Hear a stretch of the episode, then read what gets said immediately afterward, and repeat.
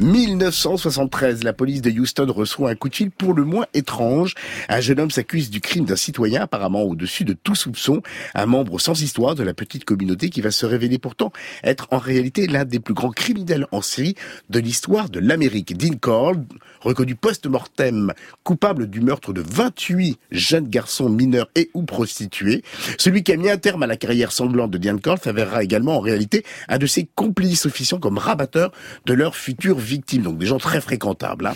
Quelques mois plus tard, c'est au tour de la police de Chicago d'arrêter un autre serial killer du même sinistre acabit, John Wayne Gacy, autre pédophile sanglant, qui lui aussi a kidnappé, torturé et aussi plusieurs dizaines de jeunes garçons. L'enquête finira d'ailleurs par prouver que Gacy serait en fait une sorte de copycat, d'imitateur de Dean.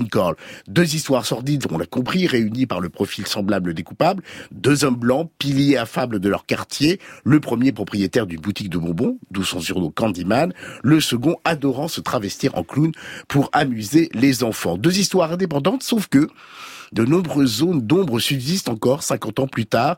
Ces deux hommes ont-ils agi séparément ou agissaient-ils, comme le suggère cette série documentaire, pour le compte d'un vaste réseau de prostitution de jeunes garçons, une pieuvre géante sévissant aux quatre coins de l'Amérique et bénéficiant de l'appui de certains clients de pouvoir, entre guillemets bien sûr, pour se soustraire aux poursuites policières et à la justice de leur pays. Candyman et le clown, série documentaire donc en quatre épisodes sur Canal Plus Doc, images d'archives, interviews des témoins et enquêteurs ayant participé aux nombreuses investigations, portraits des journalistes ayant tenté de faire la lumière sur les nombreuses zones d'ombre et incohérences de l'enquête, confession tardive et très manipulatrice de Gacy. La série rassemble des preuves à charge et tente de faire la vérité sur cette très sombre histoire et de réfléchir à cette idée que chaque nation fomente en son sein des meurtriers qui, d'une certaine manière, lui ressemblent. Preuve que le sujet ne cesse encore et toujours de fasciner l'Amérique. John Wayne Gacy, dit le clown, est actuellement au centre d'une autre série documentaire diffusée sur Netflix et intitulée Autoportrait d'un tueur. Je ne suis pas venue au cimetière du comté de Harris depuis des années, mais je me souviens très bien du jour où on l'a enterré en 2009. Il est dans le Carré des Anges, la section infantile du cimetière. Ce garçon est la dernière victime non identifiée d'un des tueurs en série américains les plus meurtriers, Dean Allen Corll, surnommé Candyman. Cette histoire est absolument dramatique. Elle n'est que terreur, folie et chagrin. Immédiatement après le règne de terreur de Candyman, un autre tueur a pris la relève en agressant de jeunes hommes. John Wayne Gacy, surnommé le clown tueur. À eux deux, ils ont tué plus de 60 garçons en 8 ans. John Wayne Gacy et Dean Corll ont souvent été considérés comme des psychopathes solitaires. Mais cette série examine l'hypothèse selon laquelle ils étaient liés à un réseau national secret. Candyman et le clown, une série signée Jacqueline Bynum, productrice de nombreuses séries documentaires et judiciaires, parmi lesquelles Nazi Hunters et Cold Blood. C'est vraiment une histoire qui a traumatisé les États-Unis à l'époque où effectivement elle a été révélée au gros jour et qui aujourd'hui encore la taraude. Nina. Mais justement, euh, c'est peut-être pour ça que, cette série a été faite, pour répondre à, une audience et à euh, ce goût un peu pervers pour, pour le crime à l'écran. Mais pour moi, cette série, c'est clair et net, c'est un grand euh, nom. Pour moi, elle incarne euh, la course euh, au crime à l'écran dans tout ce qu'elle a de, de plus bas, c'est-à-dire la course aux détails trash, le recours permanent au superlatif, le plus grand tueur que l'Amérique a connu, etc. En fait, il n'y a aucune réflexion, aucune intelligence dans le traitement euh, de ce fait divers. Pour moi, c'est un récit d'actualité en continu, de la télé agressive même à la Fox News, je dirais, dont on ne tire en fait aucune conclusion. Sur la forme, c'est quand même très clippé. Pour moi, ça ressemble à un spot publicitaire. Sauf que ici l'objet de la publicité, eh bien c'est quand même la parole d'un pédophile. Donc pour moi, ça pose un problème sur le plan euh, euh, éditorial. On nous vend quand même. C'est le cas de la série de Netflix aussi, hein, qui repose mm. sur les confessions de, de Gacy. Là, ça nous est vendu un peu euh, comme des documents exclusifs pour la première fois. Mm. Vous entendrez John Gacy, etc. Comme s'il fallait placer une auréole de rareté sur cette parole-là. Et de facto, la série place donc la parole de l'agresseur au-dessus de la parole des proches des victimes qui, elles, ne nous sont pas vendues comme des paroles exclusives. Hein forcément.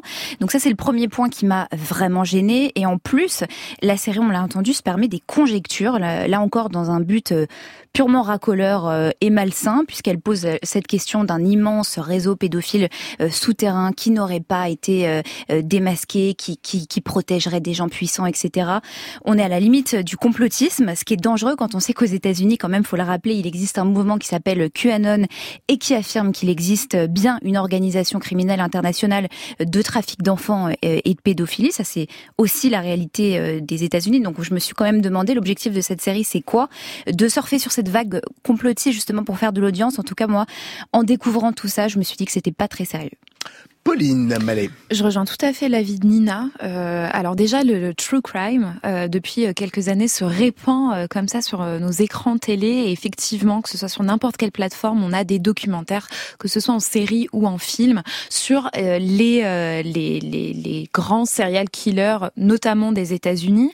Et effectivement, moi, je m'attendais plutôt, alors quand j'ai lu le, le résumé, à, à, une série qui a l'image un peu de Mindhunter, disponible sur Netflix, qui avait été initiée par David Fincher, de quelque chose qui revient plus sur la psychologie en fait euh, de euh, bah, de ces serial killers et plus aussi sur comment ces serial killers ont euh, empoisonné toute une ville et empoisonné aussi les, le fait divers américain. Or, comme l'a très bien dit Nina, on est vraiment sur quelque chose de clipesque, c'est-à-dire que vraiment on a des coupures comme s'il y allait avoir un, voyez, un écran noir, ça allait être la pub pendant 10 minutes. Enfin, on, on joue avec nous sur un suspense qui est franchement dégueulasse. Des ralentis un peu Exactement, pour vraiment nous mettre hyper mal à l'aise, pour nous faire faire des cauchemars la nuit.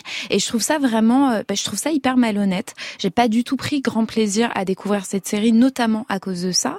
Au début, je trouvais ça plutôt bien d'avoir un travail d'archive, euh, notamment sur euh, ce qui a été capté au moment des faits, puis de revenir aussi et de remettre en place la parole des proches des victimes à notre époque et voir à quel point, en fait, 30 ans plus tard, c'est pas parce que ça ne fait plus la une des journaux que les gens n'en restent pas traumatisés.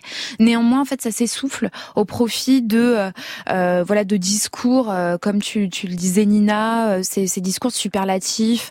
Voilà, on est toujours dans le trop, trop plein. En fait, on est dans le divertissement, ce que je trouve quand même déplacé. Euh, on parle de euh, d'une soixantaine de jeunes garçons tués.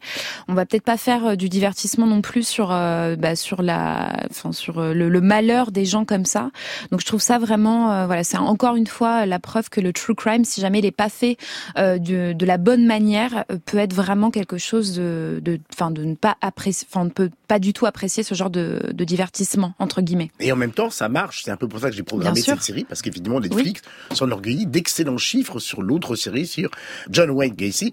Et c'est extrêmement, extrêmement mmh. gênant. Donc mmh. la vraie question qui est le cold case. Il y a quand même des victimes qui aujourd'hui n'ont pas été identifiées, mhm. malgré tous les progrès de la, la police scientifique, euh, n'intéresse pas beaucoup, hélas, malheureusement, la réalisatrice. Benoît, le mot de la fin. Oui, moi je suis d'accord avec ce que vous venez de dire. Donc moi je m'attacherai à la forme, justement à la forme sérielle dans ces trois temps, parce qu'il y a, je trouve que tout est, est fake en fait. C'est-à-dire qu'il y a cette grande enquête, ce qui va être révélé, qui donc est censé être le cœur du troisième épisode, vu qu'on a Candyman, puis on a le clown, et puis on a le projet Delta.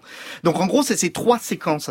Or, cette troisième séquence qui est en fil conducteur pour nous appâter jusqu'au dernier épisode, quand on arrive au dernier épisode, ben, du coup, on attend de voir pourquoi on nous a raconté, on nous a re-raconté finalement cette, ces histoires-là pendant les deux premiers épisodes. Et au troisième, ben, rien ne se passe, à tel point que même au montage, on finit, mais, mais en fait, tout ça, euh, mais est-ce que ça a à voir au final? Et en fait, ils peuvent pas nous le prouver. C'est tout le problème de ces séries documentaires autour des tueurs en série, c'est que ils veulent essayer de nous faire comprendre ce qu'on ne peut pas expliquer, c'est-à-dire l'horreur de ces personnages. C'est peut-être pour ça qu'il faut se tourner plus vers la fiction pour essayer d'avoir des hypothèses. Ça, je vous en parlerai dans l'effet miroir tout à l'heure, justement, parce que je me suis intéressé à la figure des tueurs en série dans les séries de fiction, justement, et c'est vraiment dommage parce qu'il y avait pourtant un potentiel à travers notamment les archives audio, peut-être à travailler. Candyman et le clown, donc disponible sur Canal Doc.